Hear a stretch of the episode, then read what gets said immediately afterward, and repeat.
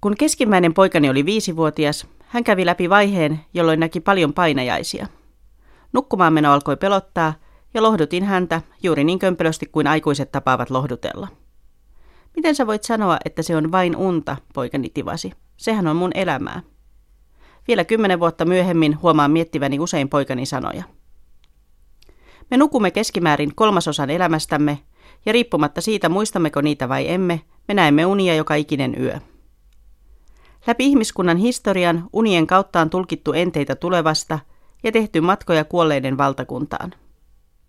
Freud antoi meille mahdollisuuden ymmärtää unet avaimena tiedostamattomaan, työkaluiksi alitajuisen ja tukahdutetun käsittelyyn.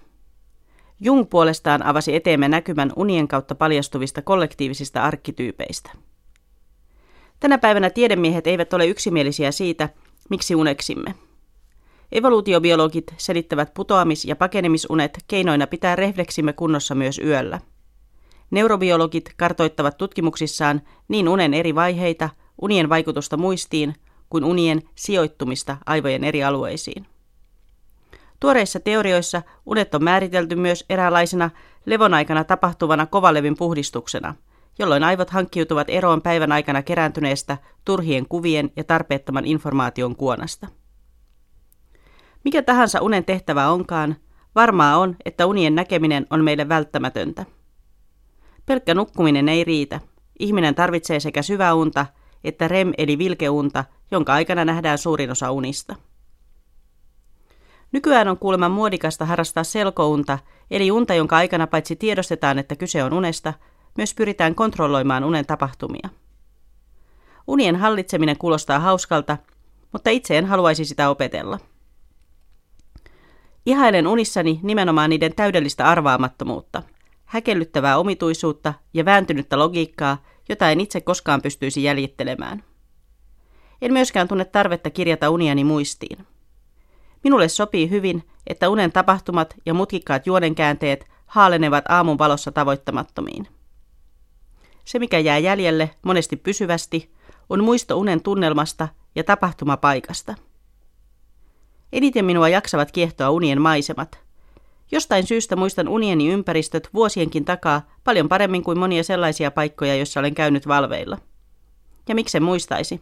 Nehän ovat osa elämääni. Useat paikoista, joihin uneni sijoittuvat, ovat muunnelmia valveelämässä tutuista miljöistä.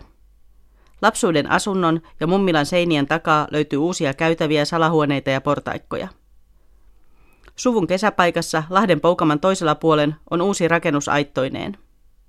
Kotoisen tien mutkan takaa paljastuu rehevöitynyt metsälampi, jonka kasvusto häikäisee monimuotoisuudellaan. Mutta sitten on myös paikkoja, joille en löydä yhtäläisyyttä sen paremmin omasta elämästä kuin näkemistäni elokuvistakaan.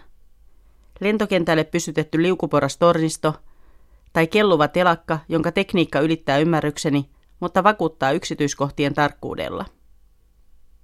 Unen miljööt kiinnostavat minua loputtomiin. Kun oma elämäni ei riitä niihin perehtymiseen, laitoin elokuvassani Tähtitaivas talon yllä yhden päähenkilön tekemään väitöstutkimusta unien maantieteestä. Pidän ajatusleikin tasolla kovasti myös mahdollisuudesta mieltää unet porttina rinnakkaistodellisuuksiin. Kun aamulla painaa herätyskellon torkkunappia ja vaipuu takaisin uneen, on uudelleen herätessä helppo uskoa, että unen aikana pystyy matkustamaan niin ajan kuin paikan lait kumoten. Vai miten muuten on selitettävissä, että ehtii uneksia monivaiheisen, hengästyttävän seikkailun, jonka kertominen valkokankaalla veisi ainakin kolme tuntia – ilman että herätyskellon viisarit ovat siirtyneet enempää kuin viisi minuuttia eteenpäin. Unien ja vaihtoehtotodellisuuksien välinen yhteys on viehättävä kuvitelma. Mutta yhteys, johon oikeasti uskon, on unen ja taiteen välinen sidos. Uskon, että tarpeemme tehdä ja kokea taidetta pohjaa samaan tarpeeseen kuin välttämättömyys nähdä unia. Että selvitäksemme ihmisinä tässä maailmassa – Pelkät arkitodellisuuden ja arkiaskareiden keinot elämän kysymysten käsittelyyn eivät ole riittävät. Tarvitsemme yhtä kipeästi kuin ravintoa ja happea myös unta ja taidetta.